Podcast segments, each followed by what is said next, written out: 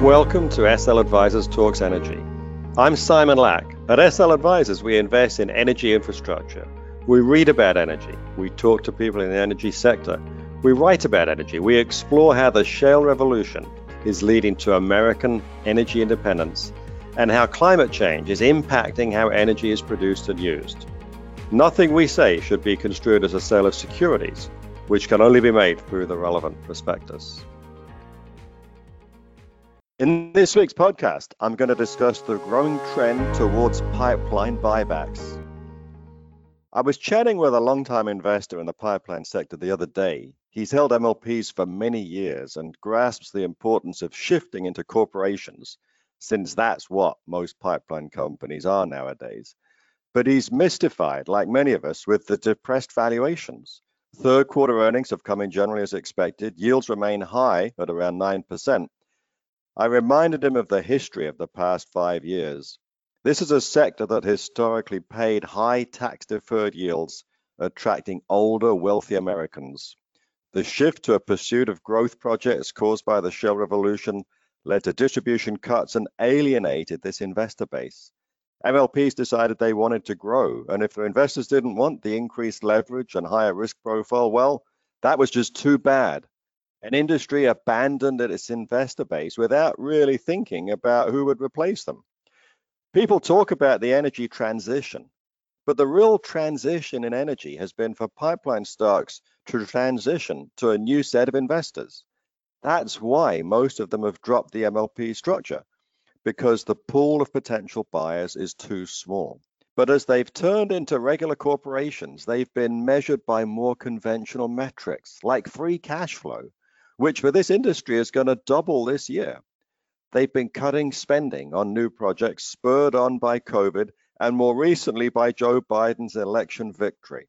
Yeah, let me let me see if I can... Uh... address some of that. I, you're right. At the beginning of the year, I, I, frankly, pre-pandemic, uh, you know, we came in and said we, we would use two percent of our cash flow from operations um, uh, to come in and, and on buybacks, and, and we've surpassed that year, year to date. You know, we're at four percent. That's Randy Fowler of Enterprise Products Partners. They've been buying back stock for a while, and they plan to do more because they figured they can earn a better return on their own stock the many new projects they might consider. Remember, Joe Biden doesn't want new pipelines built. That's fine with me. I think they've built enough for now. And an increasing number of companies seem to agree.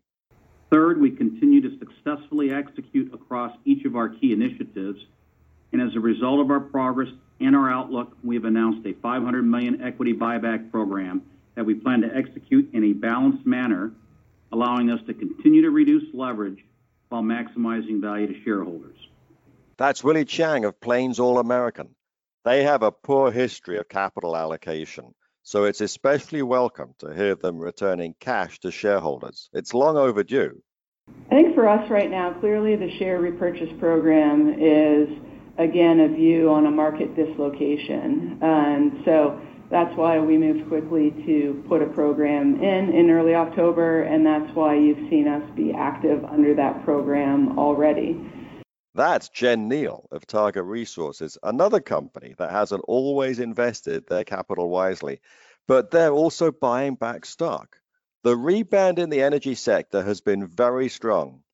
Pfizer's vaccine news was the catalyst, but it came on the back of solid earnings for the sector. The buybacks are a recent development.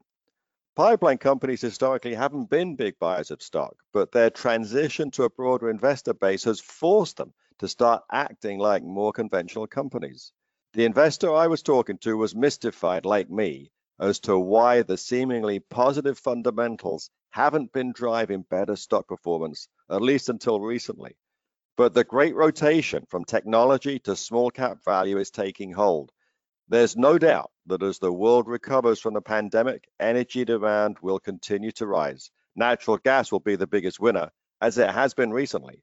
It's just great to see a growing number of pipeline companies correctly evaluating their stock price and figuring that buying it is the best thing they can do with our money. It's long overdue. It means there's plenty of upside for the sector. Thank you for listening to S L Advisors Talks Energy. To find more episodes like this one, go to our website, S L advisors dot com. There you can sign up for our blog, watch videos, and webinars. Follow us on iTunes and Spotify, and follow us on Twitter, at Simon Lack.